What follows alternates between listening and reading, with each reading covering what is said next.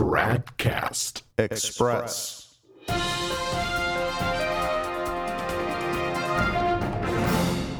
Tradcast Express. It's Monday, January 10th, 2022.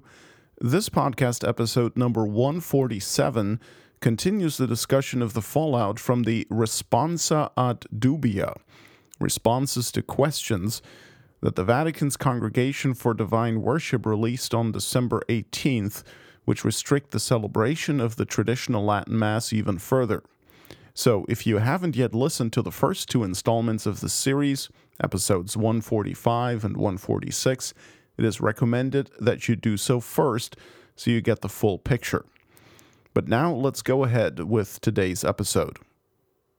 Turning once again to the infamous document issued on December 18, 2021, the Responsa ad Dubia, the prefect of the Congregation for Divine Worship, Archlayman Arthur Roche, quotes Pope Francis speaking to a liturgical conference on August 24th, 2017, saying that, quote, we can affirm with certainty and with magisterial authority that the liturgical reform is irreversible, unquote. By including this quote, it's clear that the intent is to underscore once again that the new Mass is definitive and not going anywhere, and that all of these concessions to the traditional Latin Mass communities over all these years had only one purpose, and that is to accompany those stragglers who were having a hard time accepting the Novus Ordo liturgical revolution. In other words, the plan is and has been that everyone in the Roman Rite of the Vatican II Church will ultimately be assisting at the new Mass. And those who've been resisting that to a greater or lesser extent are being gradually reined in until they either submit or will be solemnly cut off. In other words, this is basically the 1980s all over again. And this is a battle the modernists in Rome are going to win against the Semitrads because the Semitrads continue to recognize them as the lawful Catholic authorities. The Semitrads themselves are giving the modernists their trump card, and then they're in shock when the modernists play it. Well, what did you think they were going to do with it? Francis doesn't care about resistance. He doesn't care about being resisted because for as long as they recognize him as Pope, he wins. He wins necessarily because the Catholic Church is set up that way. God Himself gave the Church a Pope as the principle of unity and as the final arbiter over all things pertaining to faith, worship, and governance, guaranteeing that even though the Pope may not always choose the most prudent course of action in a given situation, or make the most perfect decisions, nonetheless, it will always be perfectly safe for your soul to follow the Pope. So much so that God requires your submission to the Pope as a matter of eternal salvation. Why do you think God set the church up that way? To torture us? To give us a stumbling block to salvation? No, but just the opposite, because clinging to the Pope and his magisterium would be for us the guarantee that we're on the right track, that we're in communion with Him, Jesus Christ, our blessed Lord. It is by being in communion with the visible head of the church that you are assured of being in communion with the invisible head. By being in communion with the vicar of Christ, you are guaranteed to be in communion with Christ himself. That is how God set it up. And that's why Pope Leo XIII could say in his address of February 20th, 1903, quote, by God's commandment, salvation is to be found nowhere but in the church. The strong and effective instrument of salvation is none other than the Roman pontificate. Unquote. And that's why the question of the Pope is so important, and not just a matter of opinion. That's why it's so important to know that Jorge Bergoglio is not the Pope, or Joseph Ratzinger for that matter. There is currently no Pope reigning, as far as we know, and there hasn't been since Pius XII died in 1958. That is an utter disaster for the Catholic Church. It is an utter catastrophe for souls. But an even greater calamity is the new church of the Second Vatican Council that was introduced by John the 23rd, built by Paul the Sixth, varnished by John Paul II, polished by Benedict the Sixteenth, and that is now being revealed for what it truly is by Francis, who is tearing away the pretty facade to reveal what's really underneath the great apostasy in all its hideousness.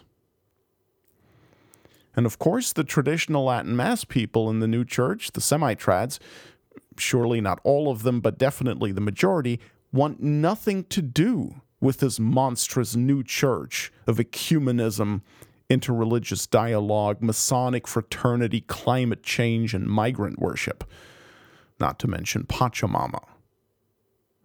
The traditional Latin Mass, for as long as it was widely available thanks to Benedict XVI's Summorum Pontificum, acted as a mask covering the ugly reality of the new church. And now that mask is being taken away, and the people cannot stand it because deep down they do not believe in this new church, which is represented by the Novus Ordo Missae, the new Mass of Paul VI. They believe in the church before Vatican II, which is represented by the traditional, also called Tridentine Mass. So Francis made a devilishly clever move with Traditionis Custodes, the decree issued on July 18th of last year, gradually phasing out the traditional Latin Mass. Because now he has his traditionalists trapped. If they accept his liturgical directives, they will be gradually returning to the Novus Ordo. If they reject them, they are only proving the need for them to have been issued to begin with. Because remember, the very things that Francis complained about in Traditionis Custodes, that many of the traditional Mass goers aren't really accepting Vatican II or the new Mass, that they're disobedient, that they have their own little groups, and so on. All of that they are now confirming to be true. And to substantiate that, all you need to do is look at the reactions of the gatekeepers, the de facto leaders of these semi traditionalists.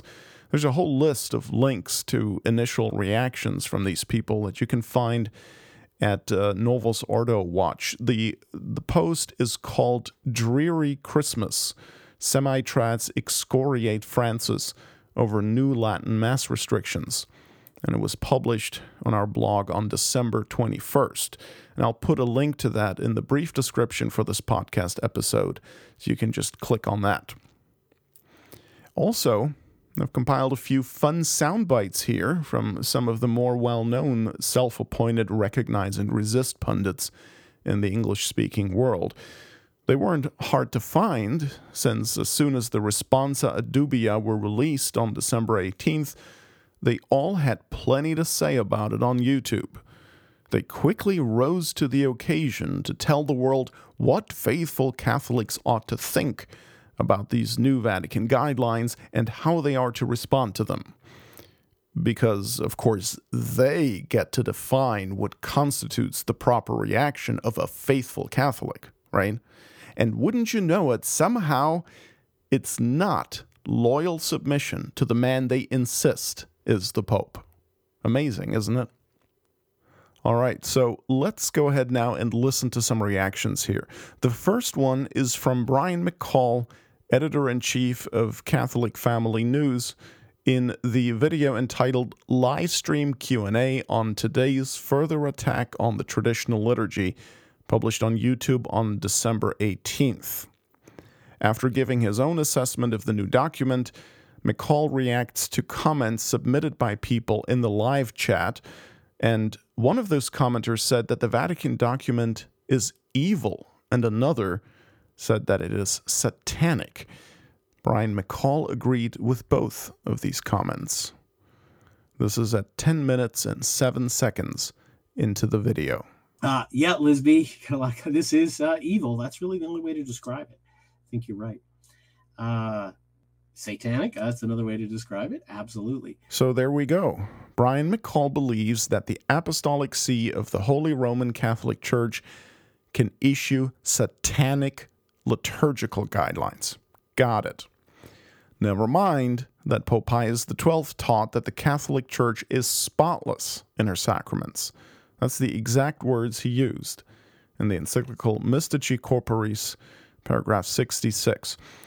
Yeah, so don't blame it on the human element now. Okay, the sacred liturgy isn't the church's human element, that's her divine element. In fact, the Council of Trent issued the following dogmatic pronouncement quote if anyone says that the ceremonies vestments and outward signs which the catholic church uses in the celebration of masses are incentives to impiety rather than the services of piety let him be anathema unquote you can find that in denzinger number 954 so I'd say calling them satanic qualifies as saying they're incentives to impiety. No? All right. Next, let's uh, briefly go to Dr. Peter Kwasniewski, who appeared on Raymond Arroyo's show The World Over on December 16th, two days before the responsa were actually issued. It's because they knew the crackdown on the traditional Mass was looming, and so in that show, they anticipated that. And Kwasniewski had a rather cryptic message for his not so holy father. First of all, we need to keep praying for the Holy Father and and the bishops because they have they they they will incur uh, a, a, lot of wrath if they and a lot of disunity and a lot of of of, of mm. pain and, and anguish uh, if they actually go through with this. Okay. Hey, maybe we'll just leave it at that. Now, the most emotional reaction came from Michael Matt, editor of The Remnant.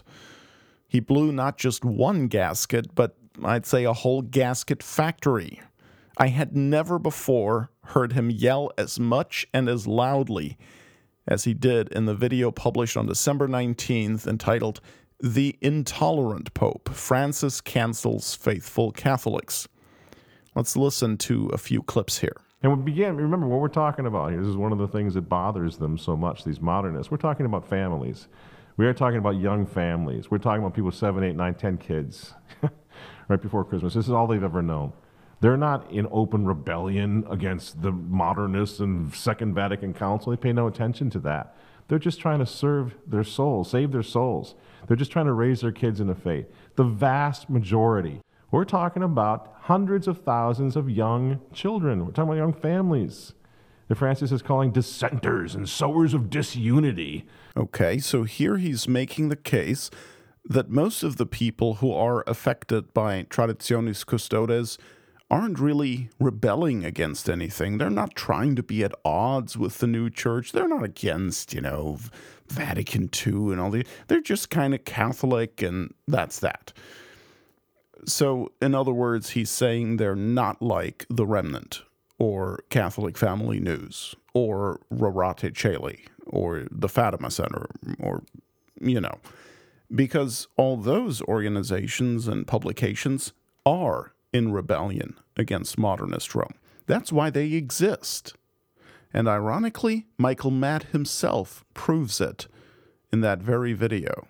Here's some more. These people wrecked the liturgy, wrecked the Roman rite, which goes back to apostolic times. The Anglicized, they've given us all these options, messing with it, destroying it until we have this, this bastardized version of the Roman rite now called the Novus Ordo Missae, right? They're the ones who wrecked it. They're the ones. And now they're accusing us, the little people, the people in the pews, the people trying to raise their kids. They're accusing us of the crimes of subversion for not going along with the recovation of the Mass, with the destruction of the faith of our fathers. Look around you. Mass apostasy. Even Pope John Paul II called it the silent apostasy. What is Francis talking about? We're supposed to loyally adhere to that wreck, to that mess, to that shipwreck uh, that they made out of the Catholic Church. And if we don't, we're guilty. We're the ones who are guilty of subversion. Okay, so he's admitting that he is rebelling. He just says that the rebellion is legitimate and necessary. All right, here's more. This guy Francis, I'm sorry. He is the chaplain of the New World Order. It is Christmas time, and he's at war with children, with young priests, with whole orders of young nuns. What for? What is he doing, this man? How can you defend this anymore? All righty, and uh, next, Matt steps things up a bit and tries to recruit Novus Ordo bishops to join him in his rebellion. Diabolical dis- disorientation has been going on for a long time. I think there are a lot of bishops who are now beginning to say, wait, something's gone really wrong. Your Excellencies, I hope and pray, that includes you. We are literally praying every night for you. We will stand with you. If it comes down where you have to make a stand what's happening in the Vatican, you will have no more loyal defenders than us, than the traditional Catholics, but you must, Your Excellencies, you must lead now. You must resist. You cannot go along with this. Thank you. And uh, next up, it gets really funny. Michael Matt declares that loyal submission to the teachings, laws, and liturgical rubrics issued by the Apostolic See is a Protestant caricature of Catholicism that, thankfully, thanks to Jorge Bergoglio, we no longer have to worry about. But the thing that stood in our way was this mistaken notion that the Pope must be worshiped. Everything he says and does is of the Holy Ghost. This is absolute nonsense, worse than nonsense. It's the caricature that Protestants fashioned some 500 years ago. That the Catholics worship the Pope, that the Pope is basically Christ, not the vicar of Christ, but he is Christ. You got to worship everything he says and does. That is Martin Luther's caricature of the papacy. But now, that's gone. Thank you very much, Francis. It's over. Actually, the only caricature here is that of Michael Matt. He just caricatured submission to the Roman pontiff as worship of the Pope. And then he has the nerve to say, long live tradition, when of course it is tradition that requires submission to the Roman pontiff. Papolatry is dead. Long live tradition.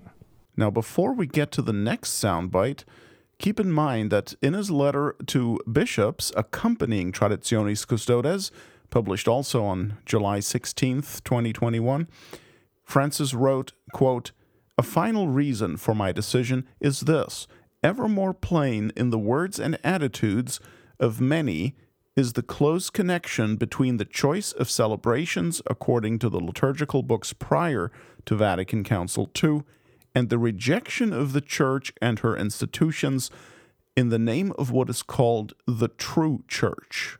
Unquote. Now, listen to these words of Michael Matt. And Francis is 85, and his church is aging rapidly. It's f- collapsing.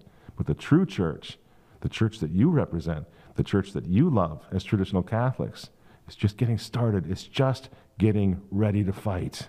Yeah, huh? See, that's exactly what Francis means, and that is exactly why he's taking away their traditional Mass.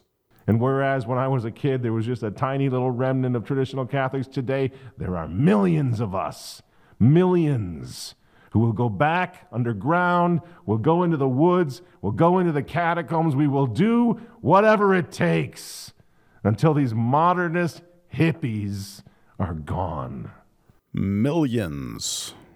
Boy, we sure have come a long way from. They're not in open rebellion against the modernists and Second Vatican Council. They pay no attention to that. All right, and to conclude, some more fireworks. In the spirit of Archbishop Marcel Lefebvre, priests of the Society of St. Pius X, call out the Vatican right now. Call them out today. Don't waste another moment. Call them out. Tell the world what they're doing. Tell the world what Archbishop Lefebvre told the world that they are creating a new and diabolical religion.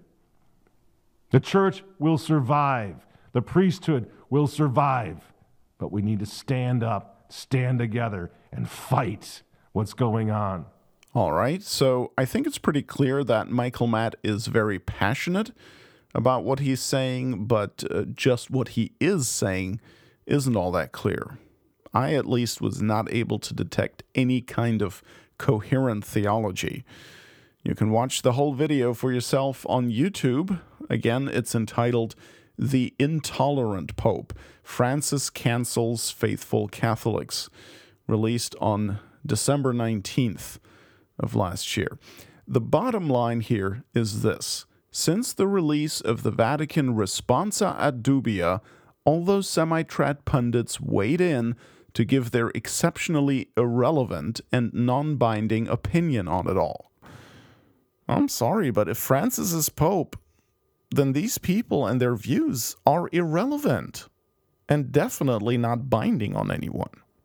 See, th- this is what absolutely blows my mind that people who call themselves traditional Catholics and think they are clinging to the Catholic faith of the ages would essentially reject a Vatican decree issued with the authority of the person they firmly believe is the Roman pontiff, that they would reject such a document and instead turn to talking heads like Brian McCall, Michael Matt, Peter Kwasniewski, Taylor Marshall, or Eric Sammons, for example, to receive guidance on what to think and do about the Vatican decision. It is insane. If Francis is the Roman pontiff, then the Roman pontiff has spoken. The supreme judge of all the faithful has rendered a decision on what is to be done and what is not to be done liturgically. So the Pope makes a decision about the sacred liturgy, and you disregard that and instead go by what Brian McCall says? This is mind blowing insanity. On July 18, 1870, the First Vatican Council declared infallibly, quote, since the Roman pontiff is at the head of the universal church by the divine right of apostolic primacy, we teach and declare also that he is the supreme judge of the faithful, and that in all cases pertaining to ecclesiastical examination, recourse can be had to his judgment Moreover, that the judgment of the Apostolic See, whose authority is not surpassed, is to be disclaimed by no one, nor is anyone permitted to pass judgment on its judgment.